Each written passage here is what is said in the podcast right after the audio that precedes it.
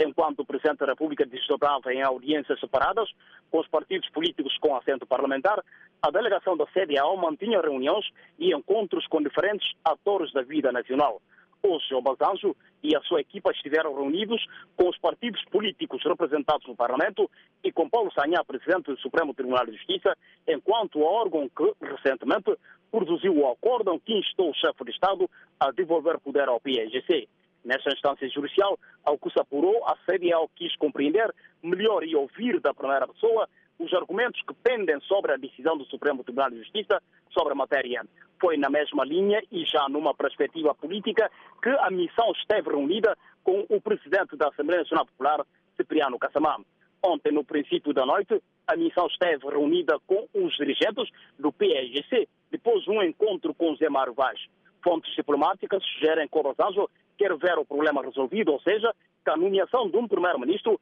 seja efetivada antes de deixar o país. Uma intenção orientada no sentido da falta de garantias dos atores políticos chineses na resolução desta questão, que arrasta mais de um mês. O PSGC este reúne esta tarde o seu grupo político para escolher o nome que vai chefiar o novo governo. O que pressupõe que o Presidente da República teria já devolvido o poder ao Partido Africano da Independência da Guiné-Cabo Verde, observando assim a decisão do Supremo Tribunal de Justiça. Ainda na Guiné-Bissau, no outro desenvolvimento, informações apontam que o Supremo Tribunal de Justiça acaba de deferir o pedido do PSGC, segundo o qual a gestão dos assuntos correntes do Estado deve ser reassumida pelos ministros do governo liderado por Domingos Simões Pereira é que até aqui, mesmo com o acordo do Supremo Tribunal de Justiça, que declara inconstitucional o decreto que nomeia Baciro já ao cargo de Primeiro-Ministro e consequente exoneração do mesmo por parte do Presidente José Mário Vaz, alguns titulares do mesmo governo demitido continuam a frequentar e a exercer as funções respectivas,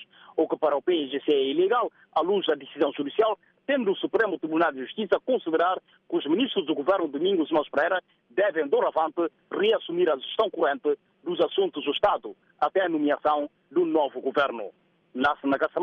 Voz América em Bissau.